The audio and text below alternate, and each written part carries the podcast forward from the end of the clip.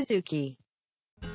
はい、えー前回は杉原千畝さんの話でしたね。いやーなんかちょっとずーっと辛いのが続いてたんで、すげえ心温まる感じでした、なんか。はいまたちょっといい話します。あーいいね。もういい話がいい。うん。それでいいんですか？いやいや待って。いや疑ってかかってきた。いいんです。いい話します。はい。そのシンドラ以外にも、うん。そのドイツにいてやっぱユダヤ人を救った人ってまあいるんですよ。うん。ついねこの前出た本でね「沈黙の勇者たち」っていう本があるんだけどうん。あの無名の助けた人たちの話が結構たくさん載ってるやつね、うん。まあ、そこからちょっと紹介するね。はい潜伏しているユダヤ人に、まあ、救済の手を差し伸べた人っていうのは、まあ、もちろん超マイノリティですよ。うん。けど、まあ、0人ではなかった。うん。でその動機っていうのはまあ様々あったっていうのは冒頭の方にも言ったよね。初期の方のシャープでも言ってると思うんだけど話の中でも言ってると思うんだけど、うん。まあ、動機が様々だったと。うん。でこの本の中に書いてあったのがただまあその事例から読み取れるのは多くの場合はその政治的な主義とか心情とかいうよりはなんか人間としての素朴な心情があったうん。であろうと言えることであるって書いてありましたね。ね例えばそのエルンスバッハっていうまあ小さい村に住んでる60代のある農夫がまあ自宅に顔見知りのユダヤ人をかくまってたんだけどはまあ密告にあって逮捕された時にまあなんでお前こんなことしたんだって言われた時にまあ気の毒だと思ったからだと答えているとかね。うん。だから杉原さんも似たようなこと言ってたよね。かわいそうだからねうん。みたいなね。うん。でシンドラーも実はね似たようなこと言ってるんですけどね。うん。でこういうなんていうか沈黙の勇者たちに書いてあってなるほどなと思ったのはうん。救援者たちっていうのを、まあ、本日からね僕たちが見たら命を懸けてユダヤ人を救った人々なんだみたいな説明の仕方をされるしうん我々もそう思うし、まあ、結果論としてね本当にそうだったんだけど、うん。まあ、実際彼らの行動は結果論としては命の危険をすごい伴ってるんだけれどもは本人たちが死を決して助けてるっていう感じじゃないらしいんですよ。そうだね。んなるほどね。もうとっさの気分に基づいてとかさ助けようっていう決断をもう数分のうちに下したみたいな。そういう感じが結構多いらしい。だからその命を懸けて必ず救ってこれで死んでもいいみたいな感じというよりは、うん。むしろその戦火とか密告とかにもう怯えながらそれでも自分にできる精一杯の行動をまあうん探ろうとしてユダヤ人に手を貸したっていう人たちがたくさんいたんだっていう書き方がしてあった。ここも面白いななんか人間ってね。ねえ面白いですよね。そういうことあるもんななんかもう、うん。だからなんか勘違いしやすいじゃないですかこううん。命かけたすっごい立派な人たちがいてそその人たちは助けて立派な人でうん。で見て見ぬふりをしたその他のドイツ人はとかうんないしは積極的に迫害した人はクズでみたいな感覚を後世の我々から持ちやすい領域だと思うんだけど、まあ、ここに書いてあるのはあまあ今言ったところとまたちょっと違うんだけどね、まあ、助けた人たちの行動が命を懸けてって本人たちが思ってたかって言うとそんな感覚じゃなかったよってことだよね。うん。なるほどね。で一つの例を比較的詳しく紹介しますね。うん。それがあの一つの例なんですけど、うん。えーとルート・アブラハムさんとマリア・ニッケルさんのストーリーっていうのがあってですね。はい。ドイツ人女性のマリア・ニッケルさんの、まあ、救援によってないしはその夫のバルターさんですね、うん。まあ、救われるっていうエピソードですね。はいはい。これねなんかすげえ話なんだけどさい。その1942年のだからゴリゴリでなんかこう収容所とか送られ始められるタイミングではい。このユダヤ人のルート・アブラハムっていう女性なんですけどね、うん。妊娠7ヶ月なんですよ。あれは身重の体でうんその強制労働させられてるみたいな状態でその強制労働先の工場に通ってるんですって。うん。で、まあ、その強制労働行って、その工場に着いてカバン開けると、たまにねリンゴとかパンが入ってんだって。ほでこれ多分誰かがねそのユダヤ人ってダビデの星をこうつけさせられてるから袖に。うはいはい。誰がユダヤ人すぐ分かる状態にこの時期させられてるんですけども、はいはい。誰かがご飯がなくて大変だろうと思って渡してんだろうね。へえ渡すみたいなことがあるんですってえもちろんこの時って食料足りてないんですよね？もう慢性的に。てないです。はい慢性的に足りてないです。基本的に足りてないですよね。ははでうん。妊婦だからさ、うん。まあ、うん。そういう人がいたんでしょ。うん。でそのある日の夕方にね、うん。まあ、疲れ切って工場から出てきた時にこう誰かから見られてる感じが気配を感じると。でもそのこの時のユダヤ人の人たちってみんなその人間の超密告社会だし何して何されるか分かんないからさうん。その人間の気配にすごい敏感なんだって、うん。でその誰かに見られてんなみたいな感じでこのルート・アブラハムさんを感じてて、うん。その気配が次の日もその次の日も続いたんですって。えそしたら数日後にとうとう一人の人物が目の前に現れたって書いてあったんだけど、まあ、それがマリアさんなんですけどね。質素な身なりをした自分と同じぐらいの年齢の女性が来てまあ、すごい健康そうな体つきで穏やかな優しい顔立ちをしてたんだけどほう「あなたを助けたいです」といきなり言ってくるんですよ。ほでそれ怖いじゃん。そ怖いの怖い怖い。迫害してんのがドイツ人なのにドイツ人があなたを助けたいですとか言われてもほ怖いのでうん。いやもうちょっとついてこないでくださいと。う放っておいてくださいって言ってまあ逃げるんですよね。うん。ルート・アブラハムは。はい。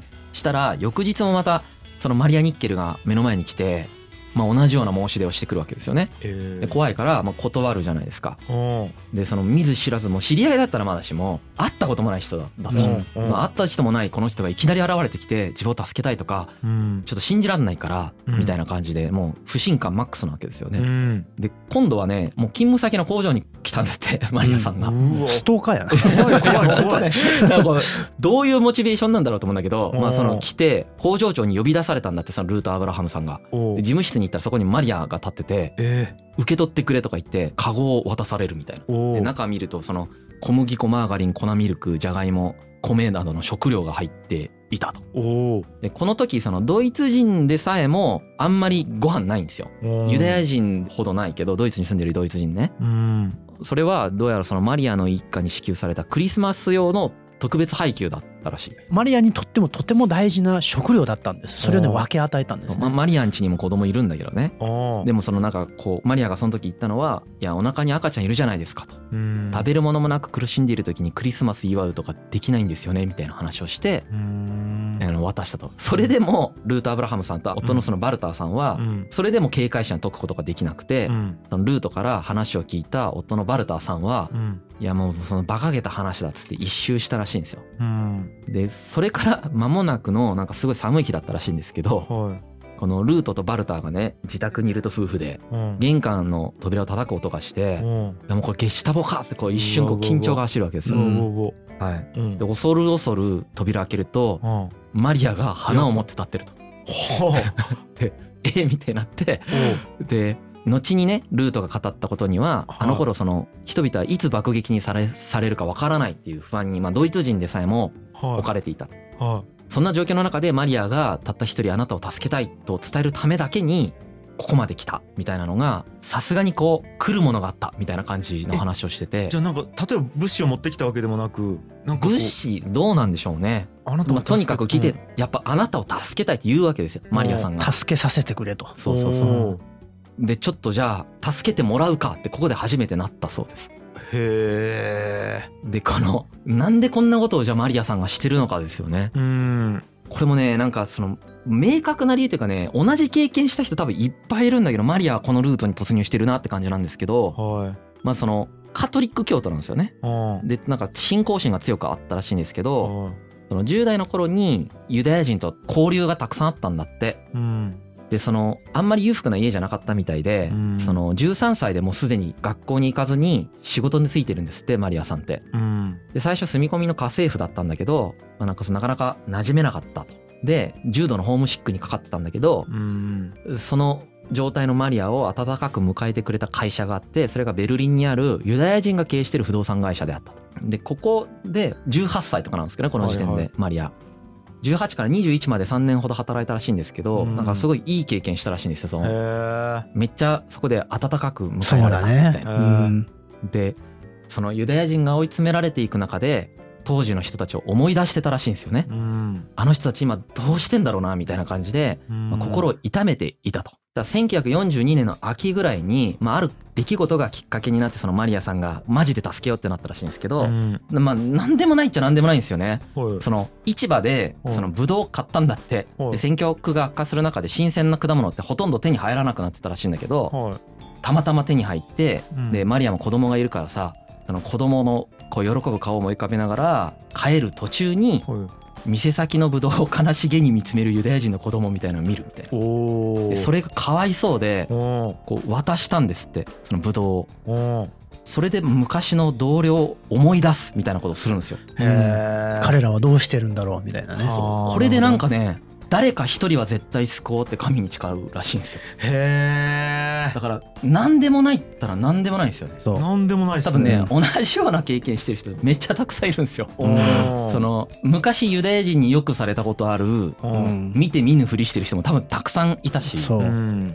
えけどこの人はまあこういうなんかねスイッチが入ったんだよねスイッチが入ってですね。う。んでも絶対誰か救おうって決めてるんですよね。したらたまたまその妊娠してるルートを見るわけですよね。はいはい。この人救おうって勝手に決めてうん。それであのアクションしてたんです。よへえ救わしてくださいとか言って。みたいな。るほどね。で体調が悪そうだったんだってそのルートが。うん。なんか妊娠してんのに体調悪そうだから。うん。いやもうこれこの人救うしかないわみたいになって救うっていう風に行くんですけどなんかすごくないですか？えなんかねうん。もうなんか 理由とかあるっちゃあるけどないじゃないないじゃないよね。ないね。うんうん。一応理由聞かれたらこう答えるやろうけど。でうん。そのはそのルート・アブラハム夫妻はですねまあ要はそのこうどんどんどんどん移送されていくわけじゃないですか収容所に。ここの時期って。おもう行かないって決めたんだって。ほう。もうそう捕まってそんなとこ連れて行かれるぐらいだったらあまあ死ぬかもしんないけどもう潜伏すると。うん。うん。でその潜伏を手伝ってくれるのがマリアなんですよ。へえでほらあの出産があるじゃん。で出産してうん。もう3日後にはうん。その潜伏先を探しておいて事前にね。そう。ええええでそこに逃げたんだって。えおでマリアの連絡先聞いといてね。おまあ本当はマリアん家には電話がないからなんか下の階のパン屋さんかなんかの電話番号を教えてもらってはいはい。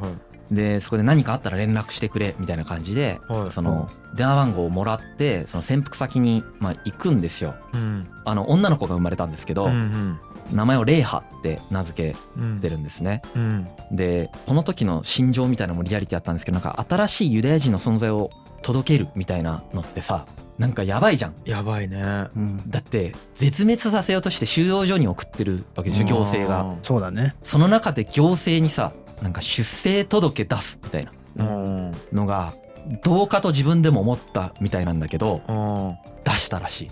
ユダヤ人の子供が生まれたことを証として残したいって思ったらしいです。うん。たとえ自分たちが生き延びられなかったとしても証を残したい。そうっすね。すげえなこの心情と思ったんですけど。究極の気持ちだねもう。なんなんやろそれ。で、まあ、深夜にね家を出ます。でそのベルリンとかの都市市街に潜伏してたらさあやっぱその見つかるリスク高いじゃん。密告リスクが、はいなんでそのバルテブルフっていう今で言うとポーランドらしいんですけど、うん。まあ、農村なんですって。ここに隠れ家を確保してあって、うん。まあ、ここに行こうというふうににしてた、うんこれさだから赤ちゃんを連れてさ、うん。なんかその行くみたいなのもすげえリスクなわけじゃん。はこれなんか赤ちゃんに泣いたらさほら人目について「お前ユダヤ人なのにどこ行くの?」みたいなこと言われる可能性あるわけじゃん。いいい身分証出せとか言われたら終わるじゃん。はだからそのこの生まれたばっかりの赤ちゃんにさワインボトルのコルク栓をかませて酔っ払わせて泣かせないようにしたらしいです。いへそそれで列車に4時間も乗ってたらしい。そう。それでなんとか実際に眠らせるのに成功してうん。着くみたいな。えでその潜伏先で一切外出しないっていうのも無理だからするしかないわけですよ。うん。でそのために必要なのが偽造身分証明書なんですよね。はいはいはい。でこの偽造身分証明書をじゃあもうこれどうしようってなった時にやっぱもうマリアさんしか助けてくれる人いないからさ。あマリアにまずその譲ってって言うんですよね。そしたらマリアはその自分の証明書を渡してああ譲るんや。譲る。でまあなくしましたと。えええ言ってでもその身分証明書があれば一応その何？出先というかその潜伏先でさ、出せとか言われてもバッてちょっと出せるじゃん。えそううん。ねうん、ユダヤ人じゃないですって言って出せるじゃん。はいはいその証明書に名前としてマリアさんの名前が書いてあるんだけど写真はルートさんの写真が貼ってあるっていう状態ですね。はいはいはい。うん。っていうのを用意するっていうのができたしでその夫のねそのルート・アブラハムの夫のバルターに至ってはですねそのマリアの夫のビリっていうそのでドイツ兵なんだけどはその国防軍兵士の証明書を譲ってくれってお願いをして。い強いねその証明書。そう結構強い証明書なんででさすがにうん。なんかこれきつかったらしい。そのマリアも。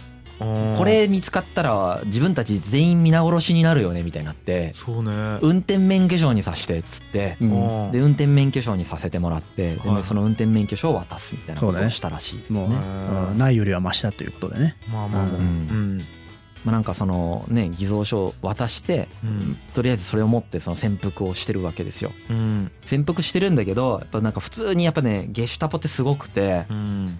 5ヶ月後ぐらいにゲシュタポが来るんだって。すごいなどうやって見つけるんや近くに。ね本当に。まあうんだから密告社会なんだろうね。はそのゲシュタポにもう見つかっちゃうんですよね。えでなんかバンバンバンバンってこうドアが乱暴に叩かれてその応答を待たないうちにいきなりガッとこうドア開けられてもう上がり込んできたと。怖っ。で身分証明書出せみたいなことで怒鳴ってきて。で一応その運転免許証を差し出すよね。うん。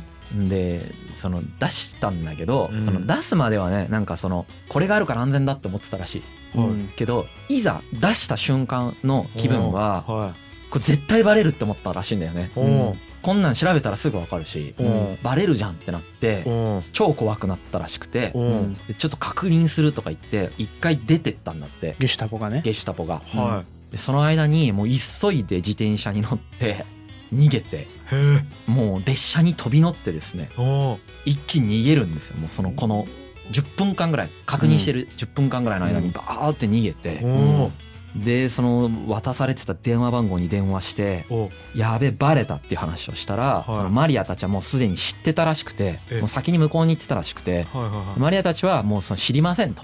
うんなくしたんですってつってシラ切り通したらなんか一応 OK だったらしい。けどそのこの経験を経てそのルート・アブラハムが思ったのはちょっともう二度と迷惑かけんどこって思ったらしい。そりゃね。ちょっともうあんだけこうねよくしてくれたマリア夫妻がうん。もう自分たちのせいでこれもう死ぬかもしんないからうん。うんちょっとさすがにもうこれ以上ちょっと迷惑をかけたくないっていう風にうん。まあなったらしいんですようね。ん。でもマリアさんもね取り調べられるもんね。そうでまあねそれなんとかなったんですけどね。まあそりゃそうやわなうん。疑われるもんね。うん。うんでまあその一応ね逃げることができてえその潜伏先を転々とするっていう生活がこの後続くんですけどもほうん。らそのちっちゃい赤ちゃんいるじゃん。そうなんですよ。でまあご飯もろくにないじゃないですか。でもうんいろいろ大変なんですよね。うん。である日突然病気になっちゃうんですよねその子供が。え霊波がね。ええで顔が腫れ上がったらしいんですけど町医者に密かにね診察してくれる町医者がいたらしくて。見たらちょっと気の毒だけどちょっとうちで治療するの無理だから大きい病院に連れてってって言われると。ええ途方に暮れるわけですよ。だってその大きい病院に連れて行ったら必ず身分証明書の提示が必要になる。とでもうマジどうしようってなった時にはもう絶対迷惑かけないってマリアに対して思ってたんだけどあうん。マリアしか思いつかないんだよね。まあね。ルートも。まあね。でマリアに連絡取ったらうん。もう全然いいよと。もうすごい我が子のように心配してくれてあもう私が大学病院に連れて行くからってあなるほど。言ってくれたと。でもマリアってさ女の子供いないんだよね。ああだからこれ大丈夫かなって思ってたけどうん。その経緯はねルート・アブラハムさんよくわからないらしい。どうやって連れてってどうやって見せたのかとかわかんないらしいんだけど、あまあ、マリアはそれを一切語らなかったらしいんですけどあの大丈夫だったすぐ良くなるそうよとだけ言って返してくれたみたいな、あまあこういうエピソードがあるんですよね。かっこいい。ねえこれまあだからすごい状態ですよね。たまらんななんか。ギリギリ綱渡りしている感じが伝わるよね。ね。でもこのルートさんの気持ちとかやっぱしんどいよね。だからうん。ちっちゃい子供がいてこの状態で育てないといけなくて病気になるとかマジでうん。なってほしくないことナンバーワンみたいなやつじゃん。本当に。か。大人でさえ生きるの大変なのにさうん。乳幼児いるとかやばいよね。やばいっすよね。潜伏先で泣き声するとかさ。うん。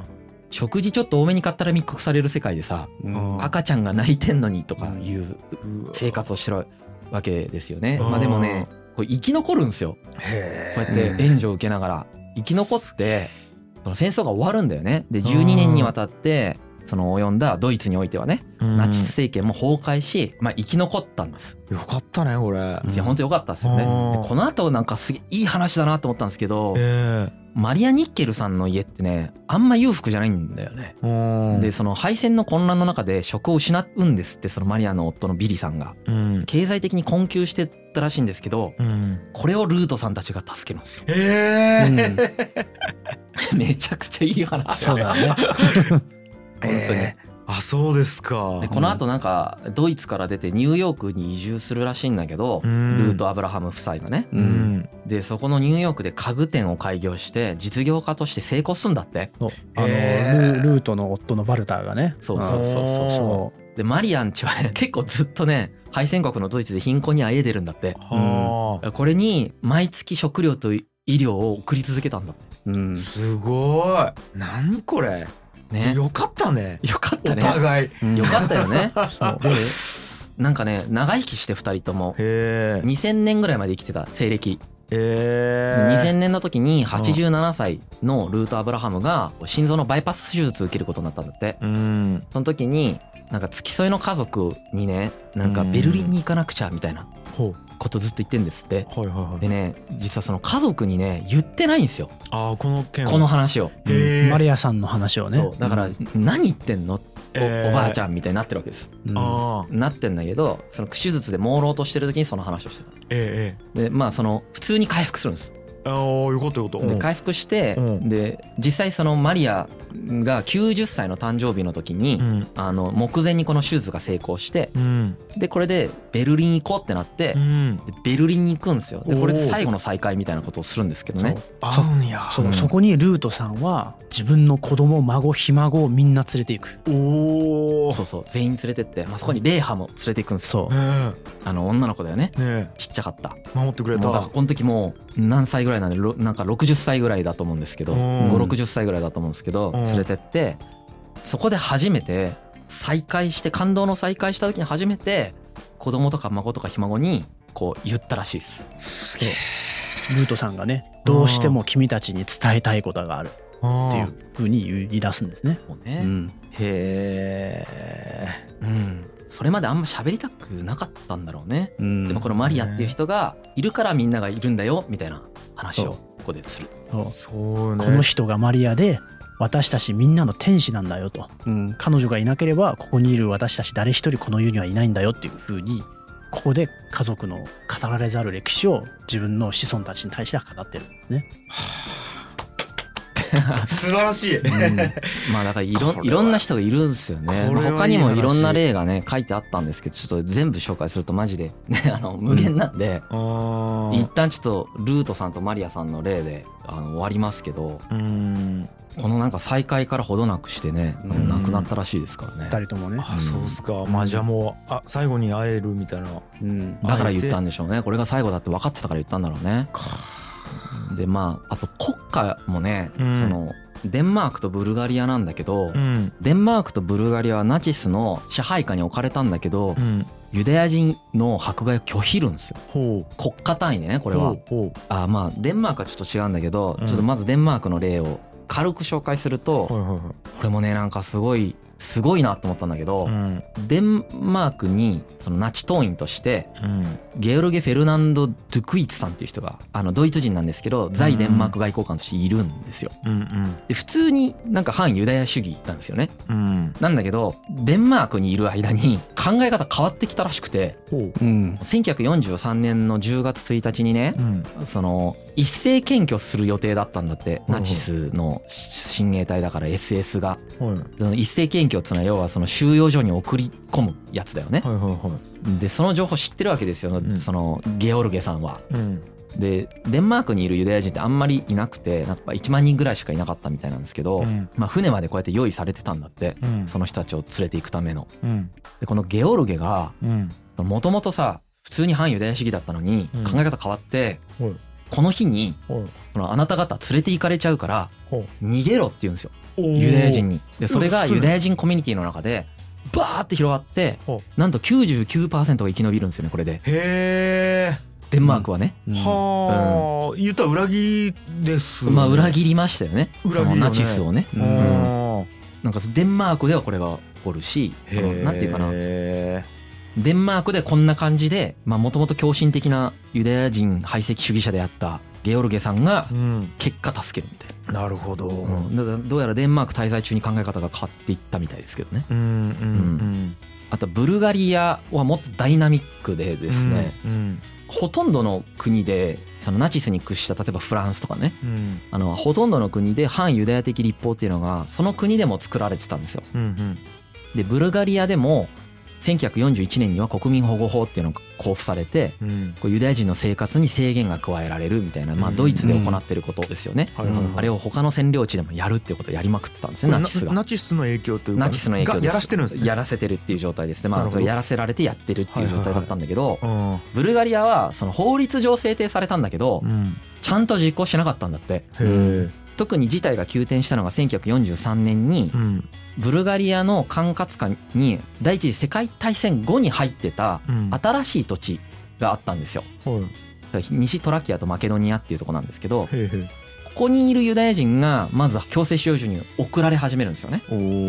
でそれを見てたブルガリア人がおはい「えなんで?」みたいになるんですよ。ええなんでそんなひどいことするの、ね。みたいな。ええうん。でまあそこはさなんていうかブルガリアの中でも比較的新しい土地だったから、うん。もう送られちゃったんだけど、次いよいよじゃあそのもともとブルガリアの土地にいるユダヤ人を送ろうみたいになった時になんとねこれを拒否るんですよ、おお大丈夫なんかこれ。まあ大丈夫夫だったんですけどあの拒否って移送しないんですよ。でブルガリア人の多くとその、まあ、ブルガリア正教会っていうのがあるんだけどその人たちが移送中止っていうのを政府に働きかけてうん。マジで移送されないっていう現象がここでは起こるわけです。よへこういうことも起こるんだよね。えなるでほどね。これなんでブルガリアでそのドイツとかさ他のポーランドとかで起こってないじゃん。うん。移送されまくってるわけだかはいはいらなんでブルガリアではこれが起こってるのか。はいはいみたいなことをその分析した記述があるんでこれが正しいかどうか分かんないですよ。はいはいはい。でその一説としては、うん。ブルガリアっていうのは例えばオスマントルコとかにずっと支配されててはい。結構そのマイノリティ扱いされてたんだって。うん。だからそのマイノリティな気持ちみたいなのがブルガリア人全体で理解できるみたいな感覚があったらしい。へえうん。そういう感じなんや。あとはあユダヤ人がそんなになんかドイツみたいにエリートのところにいなかったんだって。だからそのナチスがさ背後にユダヤ人がいてこの世界を操っているんだみたいなこと言うんだけど、ういんやんなことないでしょってやっぱブルガリア人から見るとうん。思えると、なるほどね。それ嘘でしょって思える、はいはい。はいだからなんか全然こうナチスの考えみたいなのが浸透しない。っていう現象も起こってた。うん。なるほど。あとはそのユダヤ人っていうのが、まあ、これ別にブルガリアに限らずだと思うんだけど、うん。マジで結構浸透しててうん。言語的にも同じ言葉喋ってるしううん。ん普通に隣人って感じなんだって、うん。そう。うん。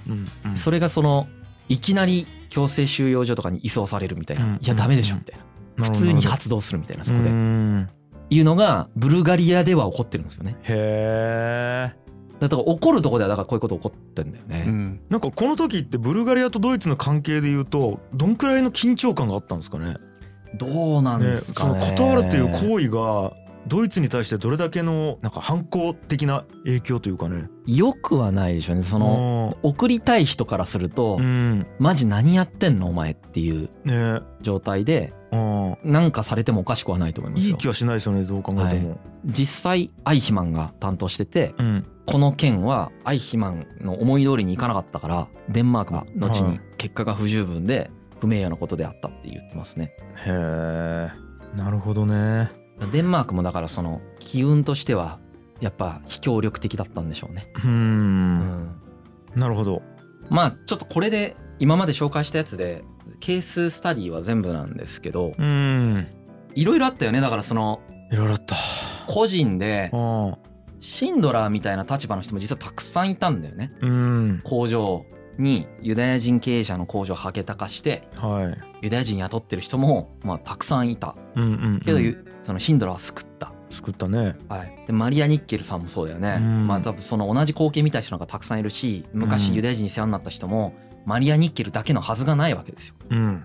たくさんいた、うん。ドイツには。うん。けどマリア・ニッケルはそれをした。うんうん。で一方でアイヒマンは正義だと思って法律に従うんだって言ってホロコーストを実行した。うん。で国単位でもデンマークやブルガリアではいやそんなん送らんやろ。みたいになってうん。送らなかった。っうん。ていうことが起こってましたよね。う。ん。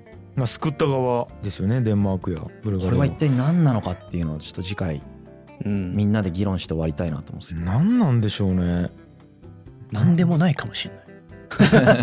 実は。怖っ。なんか彼らのインタビューとかを読むとやっぱ多くの人たちっていうのはまあ助けたっていうことは普通のことだっていうふうに考えてるっていうふうに書いてる本もありましたね。うん。なるほどね。なんか全然違う人の話なんですけど、うん、この大戦中にフランスのあるところにあるこのドイツ軍の占領司令官が赴任したんですよね。ユリウス・シュマーリンク少佐っていう人なんですけども、この人、まあ、ドイツ軍なのに現地のユダヤ人を含めてたくさんの人たちを救ったんですよ。でこの人の言葉が個人的に示唆深くて、うん、彼らを助けたっていうことはまあ当たり前なんですよねと少佐は言うんですよね。うん、報酬も評価もまあ別に必要はなかったと。心が感じたままにその時その場でその時心を満足させるために人としてのたしなみとしては私はその助けるということを実行したという言葉を言ってるんですよね。なるほど。まあシンプルですよ、シンプルですね。でもなんかね今までの人が言ってたようなことは、言ってしまえばそういうことに近い。ね、言ってしまえばシンプルなものなんですよね。その崇高な志とかさ、うん、最初から持ってる人っていうのは今まではまあ今日取り上げた中ではまあなかったですね。うん、まあ中にはもちろん実際ユダヤ人を助けた人の中ではもう最初からもうナチスに反対するスタンスを明確に持って思想でね。そうそうそうミッションとしてこうユダヤ人を救ったっていう人たちはもちろんいます。はいはいはい。まあねだからいろんなケースがあるやろうしな、うん、言ってることと必ずしも同じかっつうと分からんしなとかないろいろ考えましたねそうですね、うん、まあその言ってることが本当に本人が考えてたことを表してるのかどうか問題もありますしね、まあ、そうそう、うん、あのまあいろんなのがあると思うんですけど、まあこれらのケースを踏まえた上で、はい、前世って何なのか、ね、前世、ね、悪人って何なのかっていうのは少しちょっと考えたら面白いかなと思ってるんですよ。なるほど、いやでその話は次回。はい。まあそうですね。最後ですかねいやわかりました。はい。はい。長々とやってきました。もう計11回か今回で、うん、次がラストの12回目ですかね、はい、はい、ではありがとうございました。G ハイエスズク